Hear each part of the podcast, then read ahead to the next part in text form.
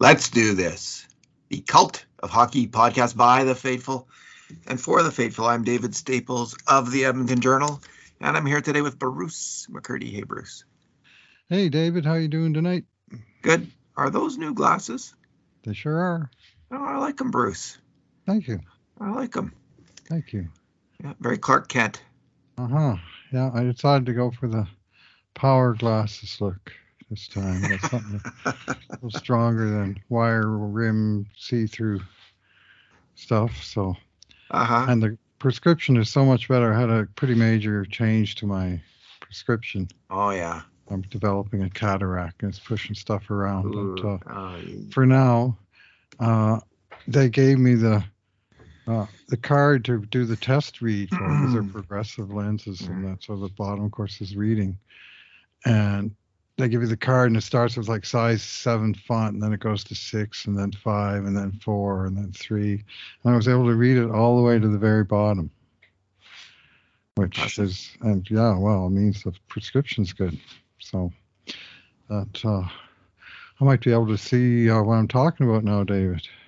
You've got you're known as sharp-eyed Bruce McCurdy, Bruce. So I don't I don't uh I don't know. I'm about- sharper right you know, now than I was a week ago. Let's There put it go. that way. Yeah. I used to have glasses, but about 20 years ago now I got PRK eye surgery. Oh yeah. It's the best money I have ever spent in my life. Mhm. Although actually it was a present for my wife, so I have to give her that. But uh, yeah, fantastic. And um, they corrected my eyes bifocally.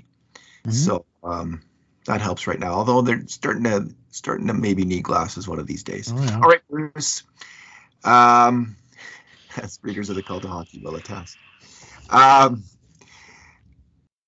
that was a really, really tough loss. It was an exciting game, but that's a tough loss. Five four in overtime. The grade A Shootout. shots shootout, yeah, excuse me. The the grade A shots were twenty four to eight. Twenty-four, eight. They absolutely dominated this game and everything but the score. And um, we'll get to why how they lost that game.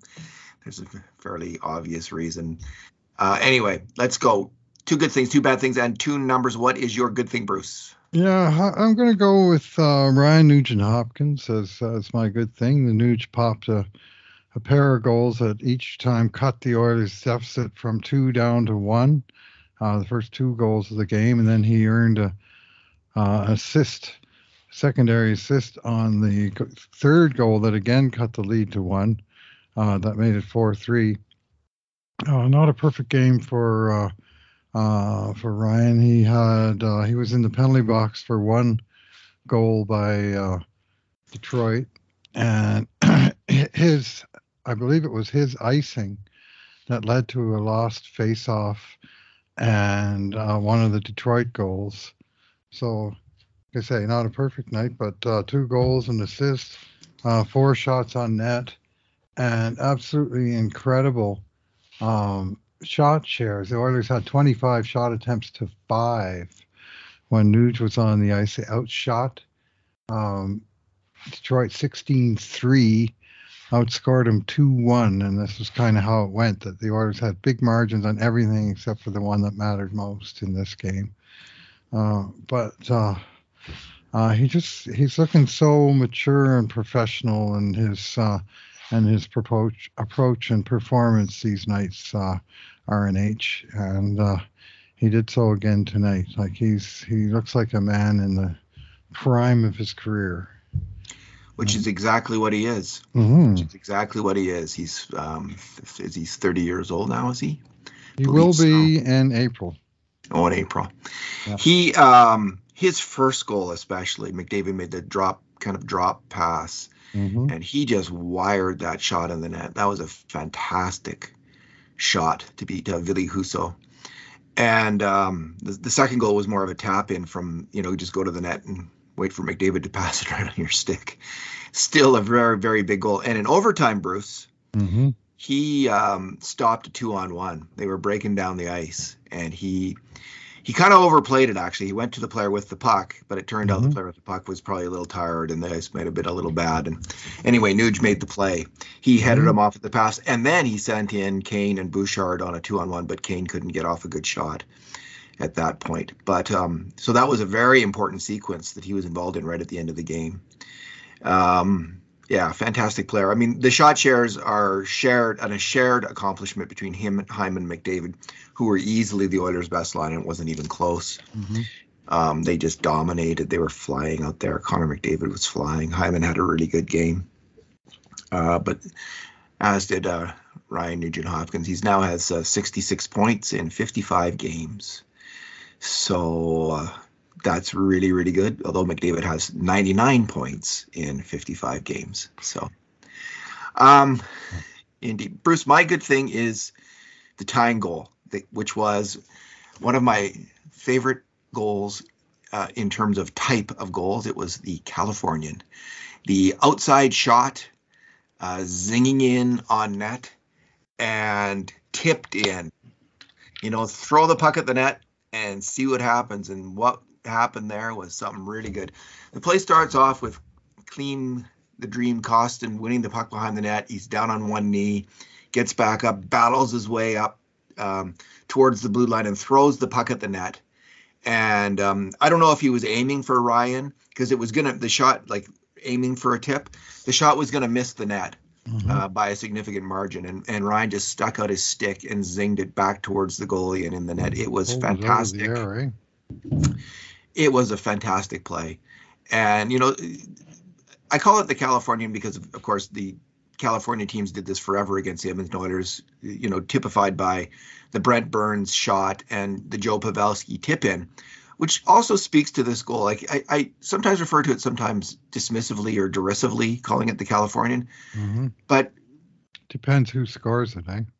it, it could be a high skill play. It can really be a fantastic Uh-huh. play when you get a, a Pavelski kind of tip shot, and that was the full Pavelski from Derek Ryan on that one, Bruce. He uh, it was the big Pavelski. He really made a nice tip in play, um, and he that was following up on a breakaway that Derek Ryan had earlier in the uh, period where he almost scored. Connor McDavid had set him in um, on his own, and he he really came close then too. But that that was my that's my good thing, man. That was just so great to see the Oilers come back, tie the game where they really Mhm. deserved to tie the game. They deserve to win this game, and um, such is hockey. What is your bad thing? Yeah, my bad thing is the two goals that Edmonton gave up off of lost faceoffs, and both of them, uh, I believe, uh, followed icings, which the Oilers committed way too many icings. Even in a game like this, where they had the puck all night, too many icings.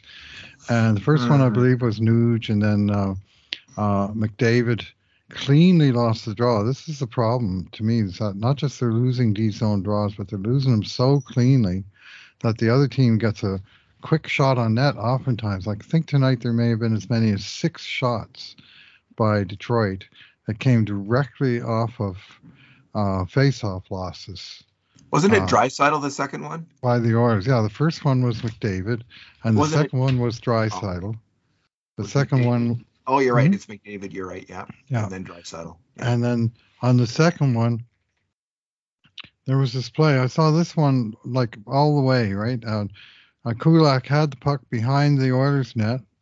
Uh, Draisaitl came around behind the net as if he was going to take take the puck, but he left it on Kulak's stick, and then he went flying out of the zone. Meanwhile, both of Dry's wingers are already over center.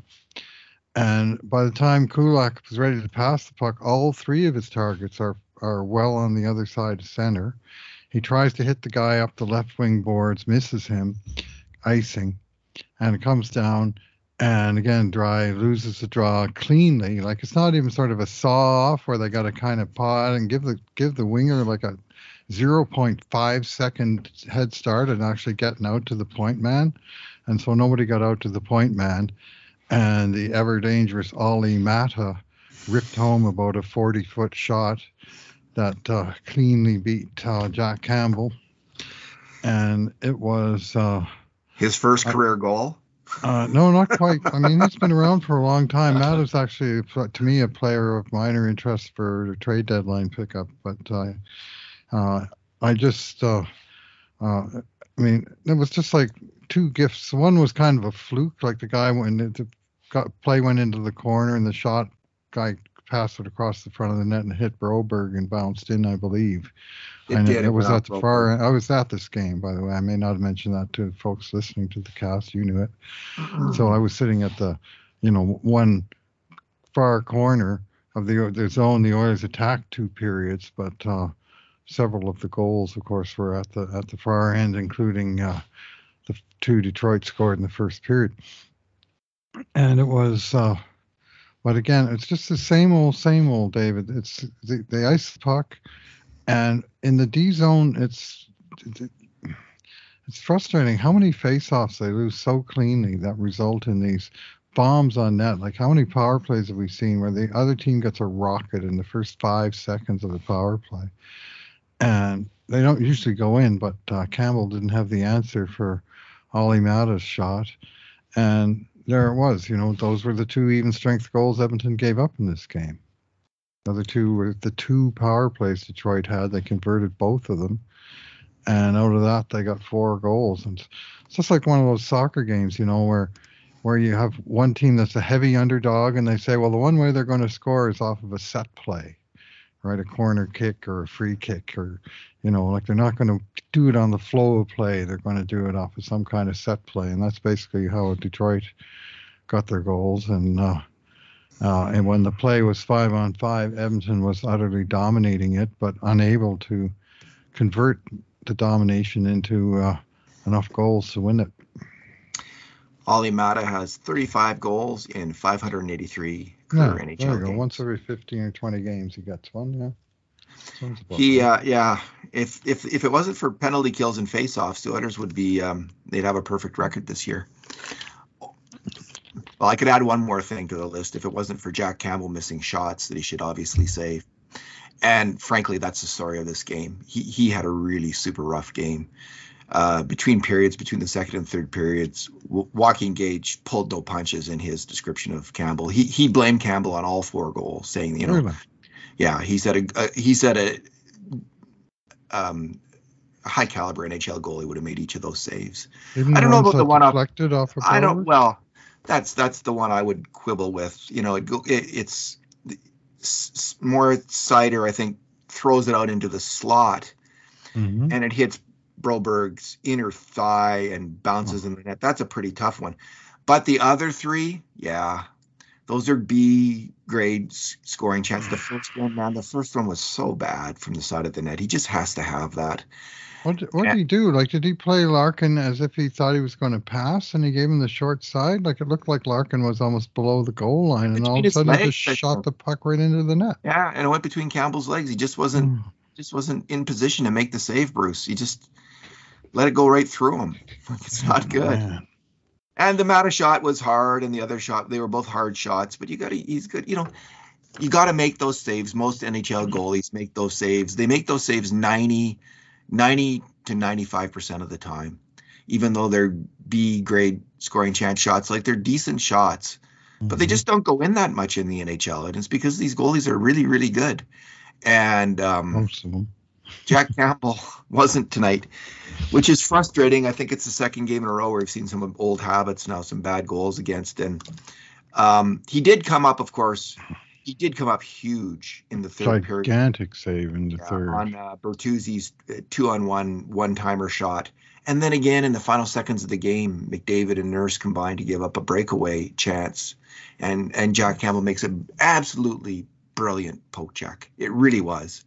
And I was going to give him a well, I started out I was going to give him a 1 and then the Oilers at a 1 out of 10 and then the Oilers came back and they tied it. So I was going to give him a 2 um because he made the one made that one save. He made the the one save on Bertuzzi, then he made the other save, and then he was he wasn't even he was pretty good in the shootout.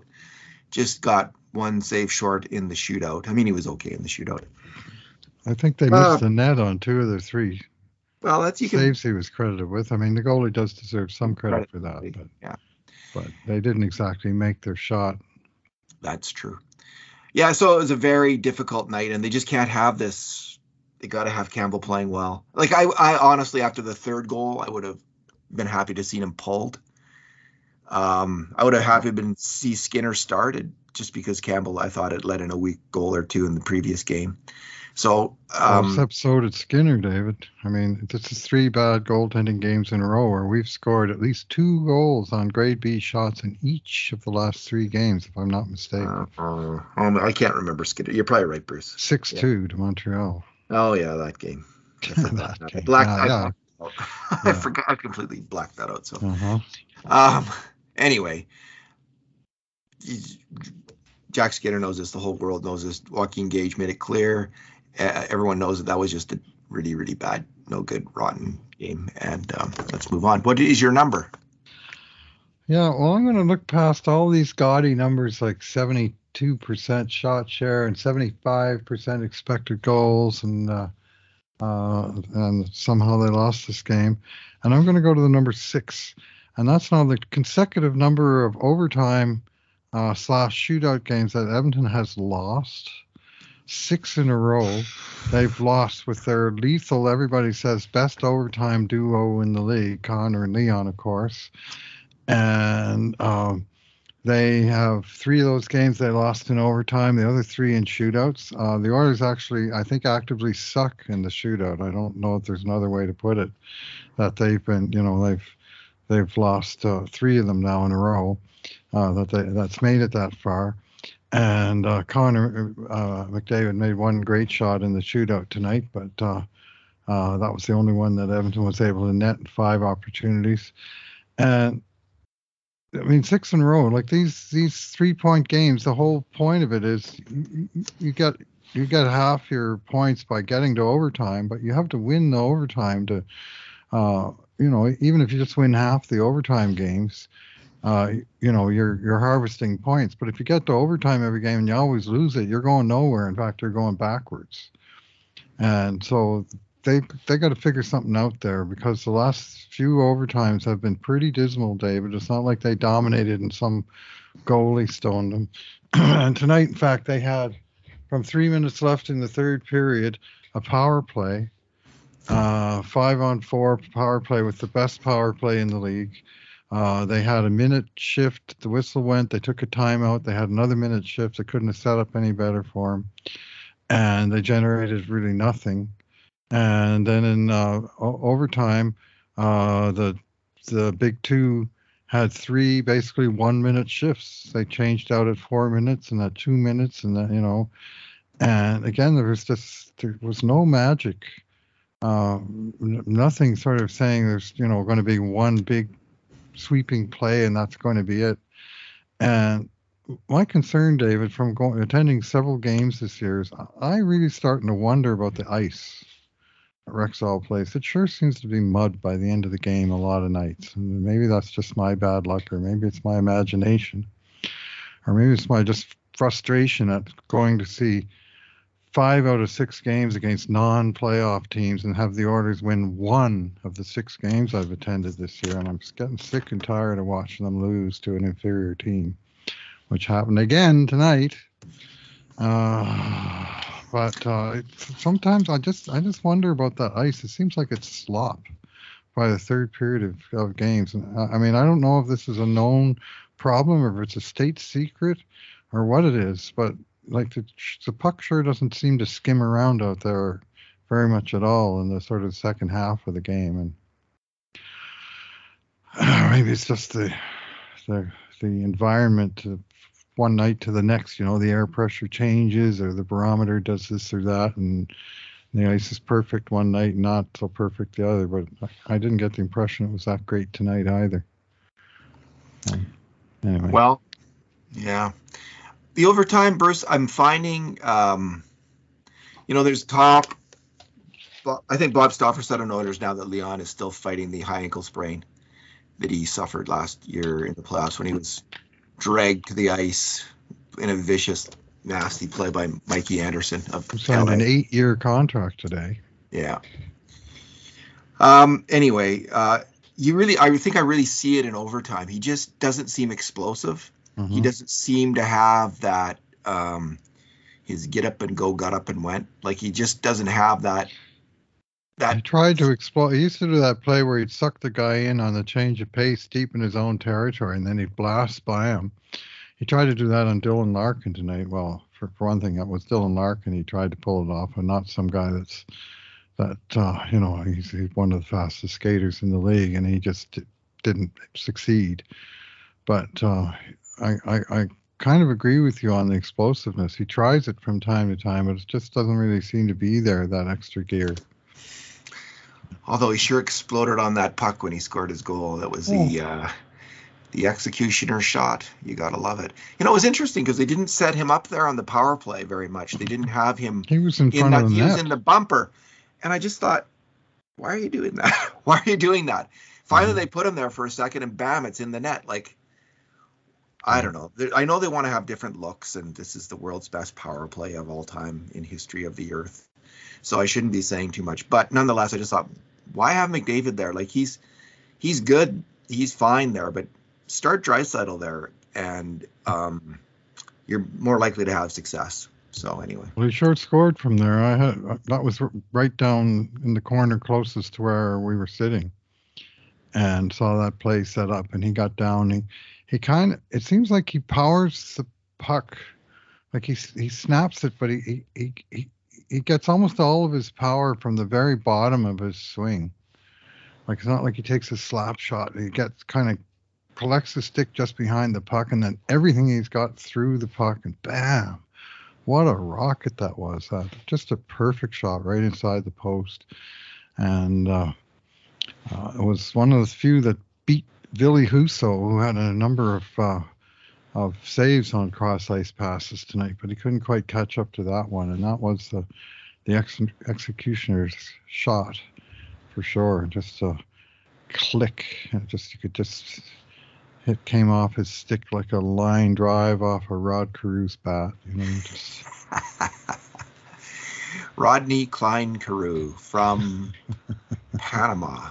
Panama. You bet. Yeah. Yeah.